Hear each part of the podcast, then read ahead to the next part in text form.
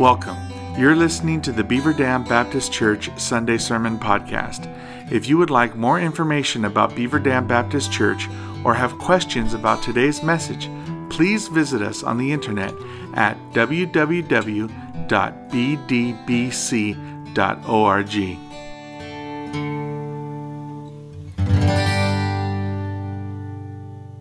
Many years ago now, in fact, it was during my time at my first church, my first uh, ministry there out of seminary, I was at an, an associational event in our county. I think it was a pastors, a monthly pastors meeting. I really don't remember what the event itself was, but we had a guest speaker that day, someone who was well known at the time as a sort of Christian leadership uh, kind of guy, He'd written several books on the subject as well, and later went on to become part of the staff at the South Carolina Baptist Convention.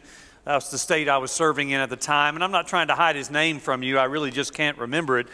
And I don't even remember the specific topic that we were dealing with that day, just one line that he said.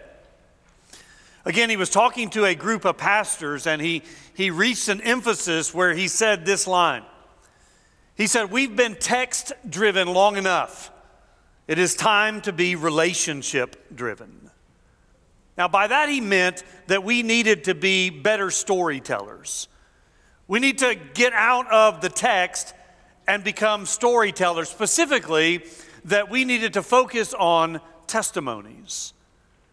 Now, I don't usually say a lot in those kinds of meetings, especially at that point, because I was one of the younger and newer pastors in the room, and I didn't say anything then.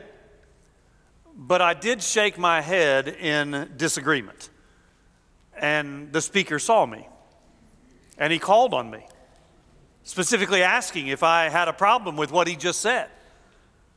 And I don't remember everything that I said, but I do recall I said, Yes, I do have a problem with what you said.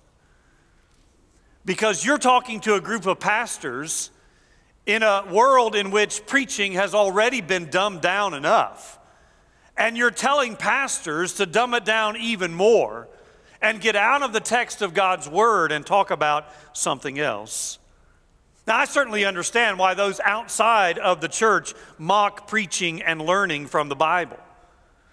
But I do not understand those within the church, either in the pulpit or in the pew, who would do the same thing. Today, all over our country, you will find all kinds of communication taking place in churches. Some have concluded that plays and drama are more effective at presenting the gospel and holding people's attention.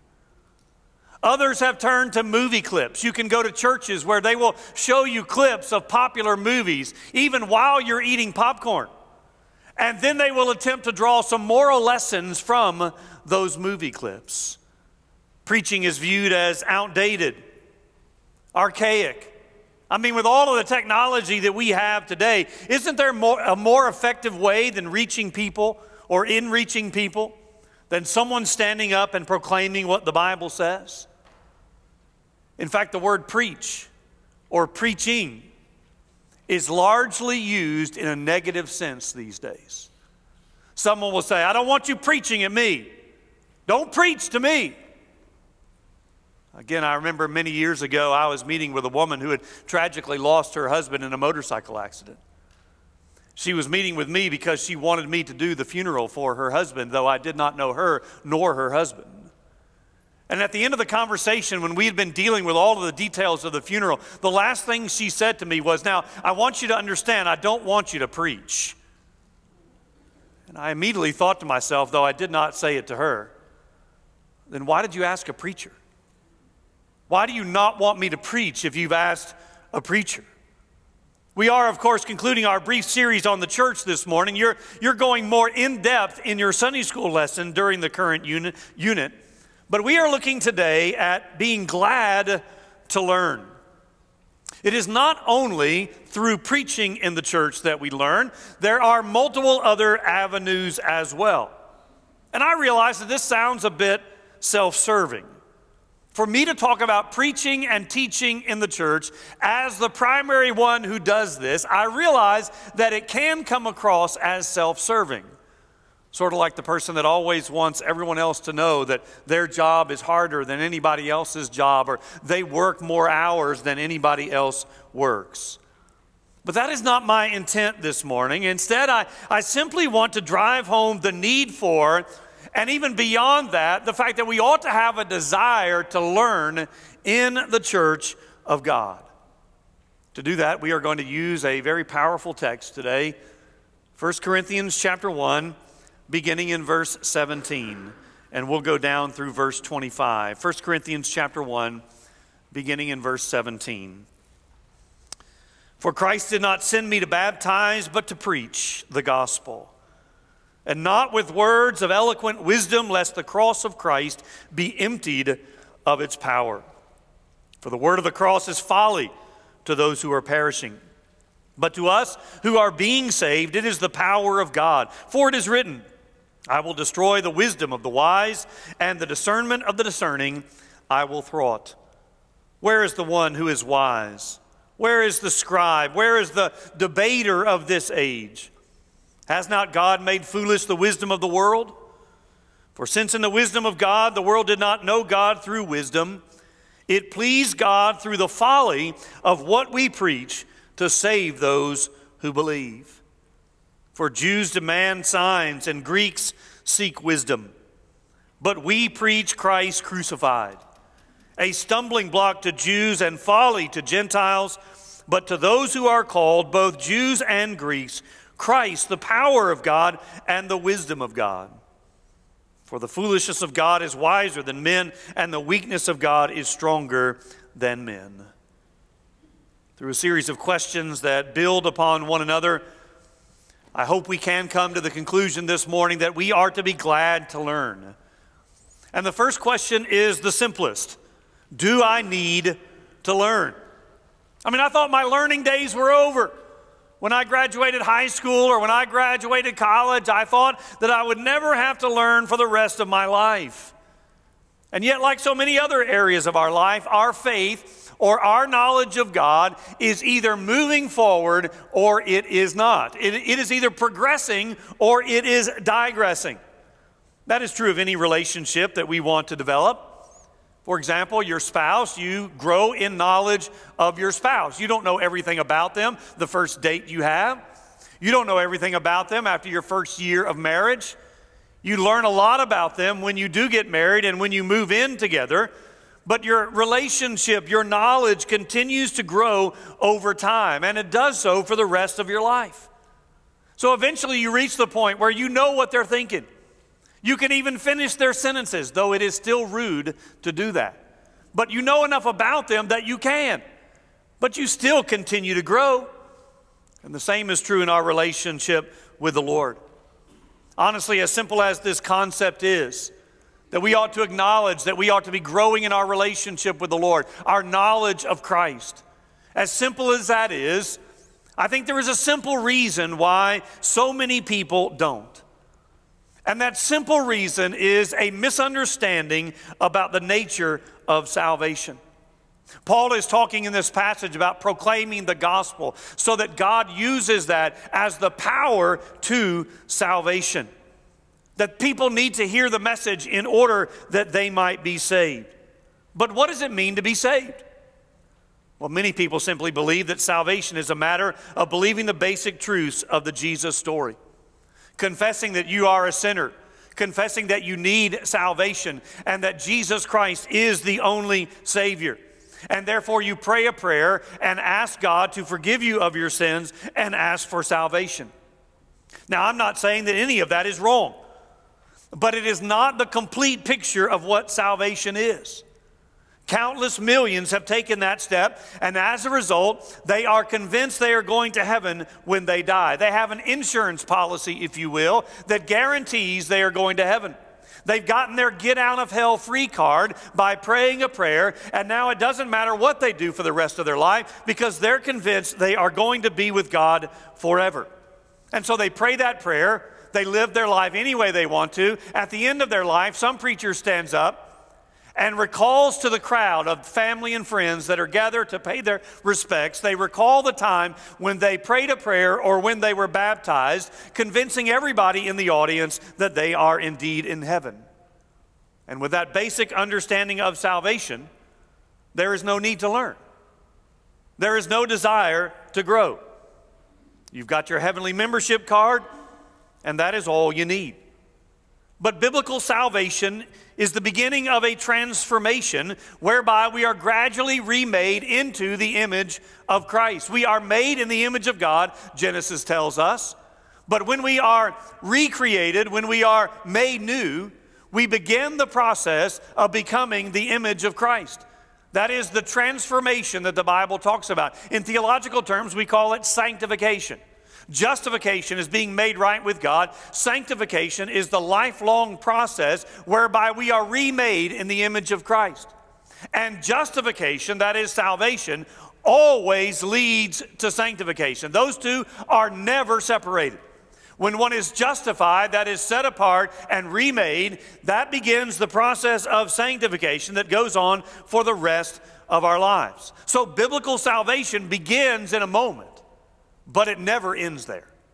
It always leads to a transformation. Paul says in Romans chapter 12 that we are to be renewed, we are to be transformed by the renewing of our minds. And Jesus says, among other things, that we love the Lord our God with all of our mind. And as a result, we are to learn. Now, I also want you to understand that all four of these sermons go together. They are all essential they are not one or the other, they are not pick and choose, they all go together.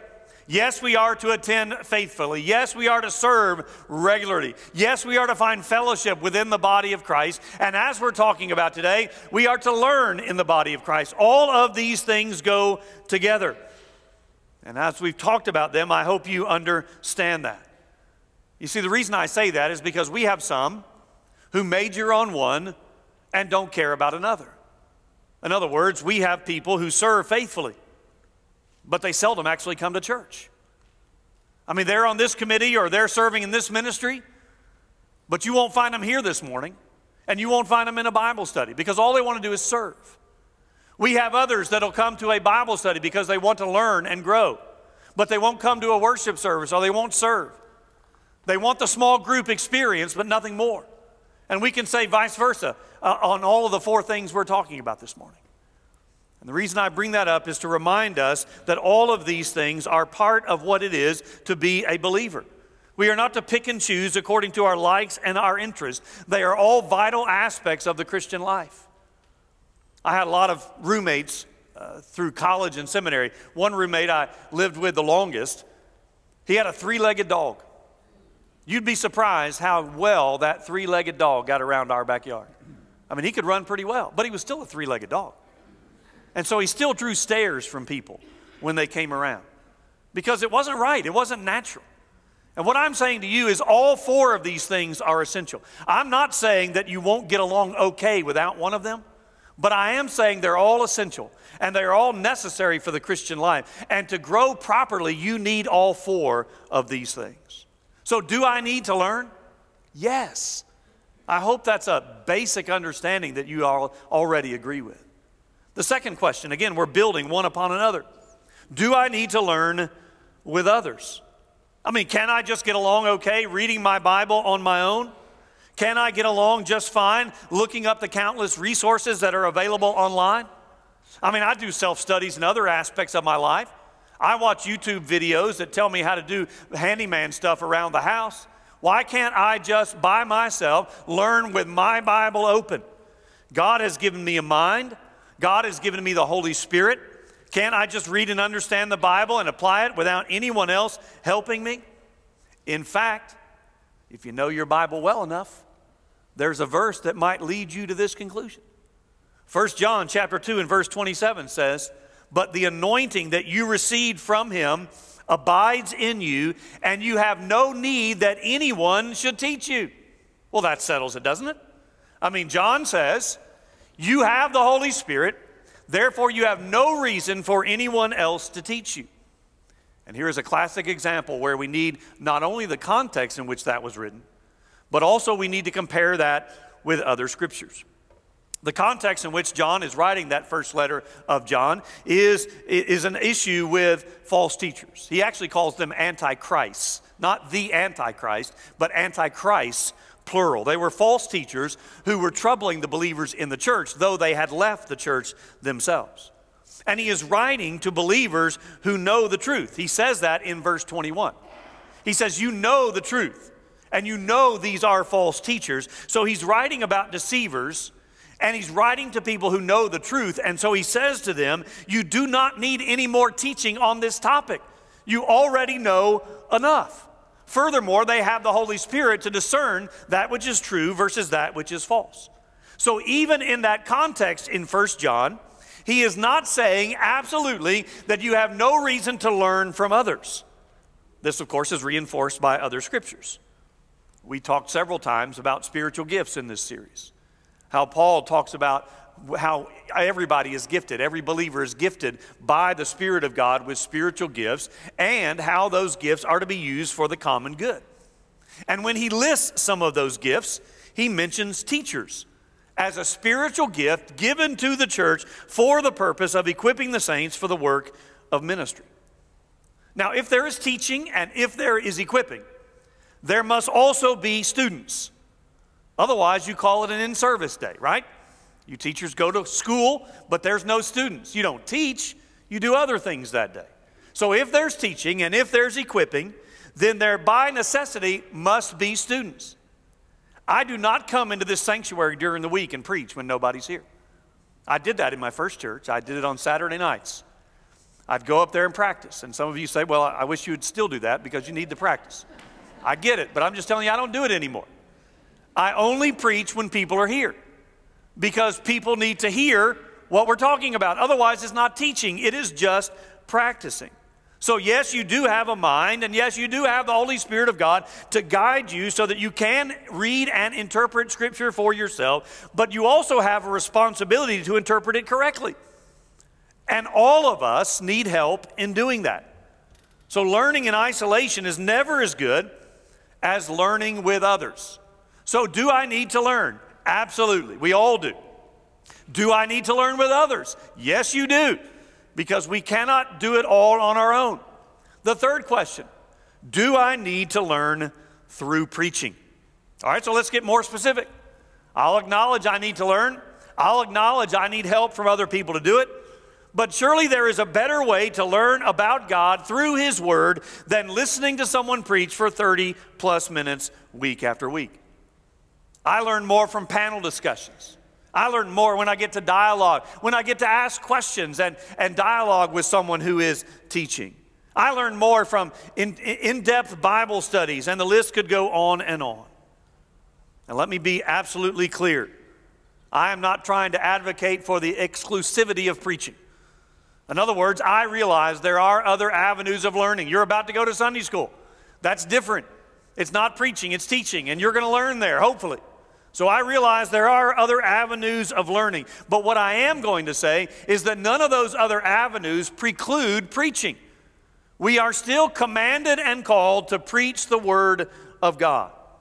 Jesus preached about the kingdom. Jesus sent out his apostles to preach the same message. And here in the text that we read, Paul is talking about the importance of preaching the gospel. I began with verse 17, even though it's really not part of the paragraph. If you notice in your Bibles, it's, it's set off from verses 18 and following. But I began with verse 17 because Paul says very clearly there, I have been called to preach the gospel. He says, My primary thing is not baptism. Now, he's not demeaning baptism. He is simply saying, remember, he's writing to a church that is, that is split. There are factions within this body. And so, what Paul is saying is, I have been called to preach the gospel to everyone, not baptize a few select people so that they can be my converts. So, he's not demeaning baptism. He's simply saying, I have a broader calling, and that broader calling is to preach the gospel. Now, to those who would say today that preaching is antiquated, that it is no longer effective, I would say I absolutely agree with you. It does seem like there would be better methods to communicate such an important message in our day and age. But what I will also say to you is if you think preaching is foolish, that's not a new idea. That's not a contemporary idea. In fact, this text tells us that even in Paul's day, in the first century, it was considered foolishness. And it hasn't changed. Verse 18, it is folly to those who are perishing. What I'm doing right now and what Paul did in the first century is folly to those who are perishing. He goes on to say in verse 23, it is a stumbling block to others. The message we preach and the means by which we proclaim it are both looked upon by those outside of the church as nonsense. Even then, the popular idea was we need more. Show us signs. We need miracles. The Greeks went on to say, no, what we need is wisdom. Give us logic. The Greeks were very interested in, in wisdom and in knowledge. So they didn't want someone preaching, they wanted wisdom. And the human heart really hasn't changed, has it? People still say, well, if God would just so, show me something, I would believe. And Paul says here that the very, this is the very reason why preaching is necessary. Because preaching showcases the wisdom and the power of God. If it was about wisdom, yours or mine, then we could boast.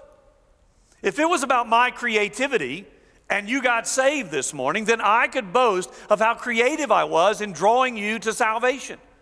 But that's the very reason we need preaching, is because it's not about your wisdom or mine. It is not about our creativity. Therefore, we have no reason to boast, because it is through the foolishness of preaching that God's power is on display, and none of us then have reason to boast.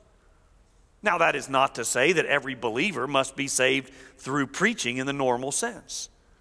It is to say, as Paul says in Romans, that everyone is saved through the hearing of the gospel whether that's preaching in formal sense or preaching in informal ways or you teaching and others sharing the gospel, we do have to hear. Which again is why the message itself is important. The means is the sharing of the message, the proclamation of the truth. The message itself is the cross of Christ. That is where there is power for salvation. Now remember, we defined salvation a little bit differently, didn't we? We didn't say at the beginning that salvation is about praying a prayer and then nothing else. We said that salvation biblically does begin at a moment in time, but it never ends there. It begins with justification and always moves forward to sanctification. That is the transformation of an individual remade in the image of Christ. And so when Paul said it's the power of God unto salvation, that does not mean just the initial step, it means all of it. God uses the power of the gospel and the message of the cross to not only draw us unto Himself, but then to grow us once we have come to Him. It is the power of God unto salvation that we need. Now, this doesn't mean that every sermon is about the cross. It doesn't mean that I can't preach a portion of Scripture that doesn't mention the cross.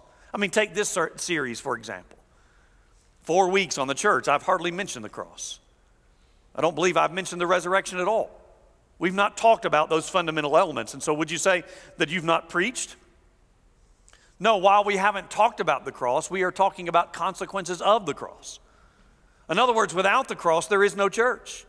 Without the cross, there is no salvation. Without the cross, there is no need for us to gather here this morning. Without the cross and the resurrection, there is no Christianity at all. So, even as we talk about attending church and serving in church and fellowshipping in church and growing or learning in the church, all of these are consequences of the cross. And without the cross and the resurrection, there would be no need for any of these other things. Which is why we do not focus on politics in the pulpit. I don't get up here and try to entertain. I might throw in a joke every once in a while, but I realize that there are far better stand up comics than I could ever be. And I know there are more creative minds than I've got. That is why, with Paul, we strive to maintain the focus, verse 23 we preach Christ crucified. Because that is where there is power of God unto salvation. And again, that was countercultural then, and it remains so today. Listen to another powerful passage of Scripture. It is Paul writing this time to Timothy. It's 1 Timothy chapter 1, or I'm sorry, chapter 4, verse 1. Paul says, I charge you in the presence of God and of Christ Jesus, who is to judge the living and the dead, and by his appearance and his kingdom, preach the word. Be ready in season and out of season, approve, reprove, rebuke, and exhort with complete patience and teaching. Paul says, For the time is coming when people will not endure sound teaching, but having itching ears, they will accumulate for themselves teachers to suit their own passions and will turn away from listening to the truth and wander off into myths. I'm telling you, I think that time has arrived. When even professing believers don't want to learn the truth, they don't want to hear the truth, they want to hear what they want to hear. And so we have a choice as a church. We can accommodate to our culture. And in doing so, we can expect that perhaps our numbers will grow. Or we can stick with Paul and we can preach Christ crucified and understand that that will probably, in all likelihood, not attract the masses. I am confident and grateful that you are here today because you desire to hear God's word because you want to learn from it. You did not come to hear my opinions, you come to hear the Word of God. And I want you to know that that is an encouragement to me as I study every week to know that when I stand up on a Sunday morning, you're here for that reason. And my prayer, and I, I'm sure it's yours as well, is that we will continue to do that. We will continue to choose the means of preaching, not because it's the best method of communication but because it is the method that God has proclaimed, and it is through the preached word that there is power unto salvation. Now, I need to say one more thing, because I haven't even talked about the church yet. You say, This is a message on the church. This is a series on the church. You haven't even mentioned the church. So, the fourth statement again, we're building. Do I need to learn in church? I mean, frankly, I can do everything you've already said and I still don't need the church. I can know I need to learn. I can know that I need to learn with others. And I can even know that I need to learn through preaching. And there are countless preachers online whom I can listen to through podcasts or I can watch through video who are far better than you are. And I know that. I've said that for years. There are thousands of preachers that you can watch this afternoon that are way better at this than I am. So, why then do you need to listen to preaching in the church? Why do you need to learn in church? Well, that's what I want to talk about in this very last section.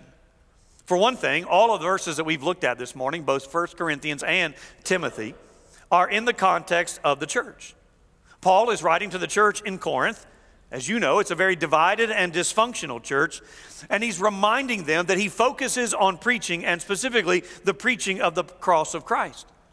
And then when he writes to Timothy, Timothy is a young man in the faith, younger than Paul, and Paul is mentoring him and instructing him about how to lead a church. And you heard Paul say to Timothy, Preach the word.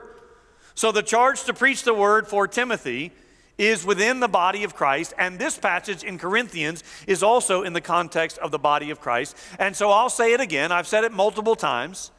In all honesty, there is absolutely no way you can read the New Testament and not come to the conclusion that the church should be important for the life of the believer. There is just no way you can do it. If you come to the conclusion that a believer in Jesus Christ does not need the church, then you're not reading the same New Testament that I'm preaching from. But I want to give you several practical things as to why you need to learn in the church versus a steady diet of virtual learning online, which is good in and of itself. It is just not enough. One reason is the topics that we hear. And by that I mean, when you only listen to things online, you are in charge of the topics that you hear. If you listen to podcasts or you watch sermons online, you can pick and choose the topics that suit your liking. And if you don't like what the preacher is talking about, if the preacher begins to meddle in some sort of sin that you know you're struggling with but you don't want to deal with, or he's talking about something that is a subject in, on which you disagree, you can just flip a switch and you're no longer listening or learning. And as a result, we tend to gravitate to people and subjects that we like versus perhaps something we need to hear. I, like you, have a car radio, and I've got it pre programmed to four stations. Two are country, one is Southern rock, and one is sports talk. And I almost always have my finger on that button on the steering wheel while I'm driving because I don't want to listen to commercials. And so, especially on Sports Talk that has way too many commercials. As soon as they cue the music and I know they're going to commercial, I hit that button and I go to the next station. And if I don't like the song on the next station, I hit that button again and I go to the next station. I'm doing that constantly as I'm driving. When I'm at the gym, I got my AirPods in and I'm listening to music while I'm working out. But if I don't like the song that comes on, two taps in my ear and I'm on to the next song. I love that technology. And there's nothing wrong with any of those things.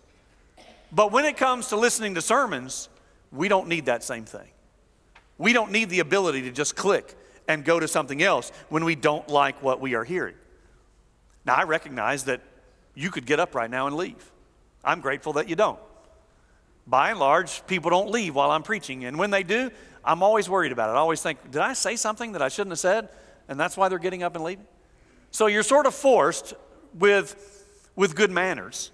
You're forced to sit here and listen to what I have to say. Now, you might not come back next week, but for this week, you're sort of forced to stay there, which means you might hear something that you didn't intend on hearing and maybe even didn't like hearing, but you needed to hear.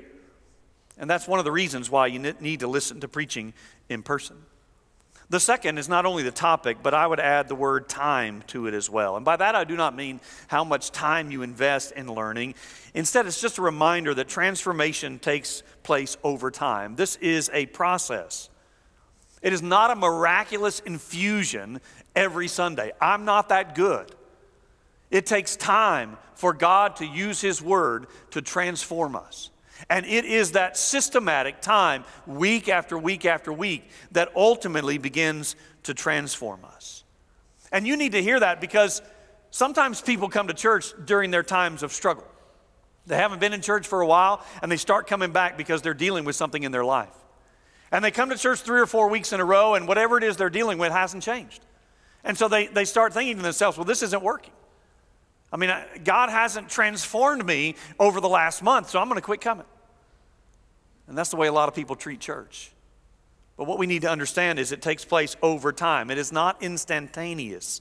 It is a transformation over the course of our life in consistently hearing and applying the word. That's why the habit and obedience of consistently being involved, even on Sundays when you don't feel like it, is essential. Well, this wraps up our series on the church. I've certainly not done an in depth, this is everything you need to know about church. You're going to get more of that in Sunday school. I've intentionally dealt with other issues in this series than what you're dealing with in, in Sunday school so that you're not hearing the same thing. And so I want to close by asking you a couple of questions. Number one, are you committed to church?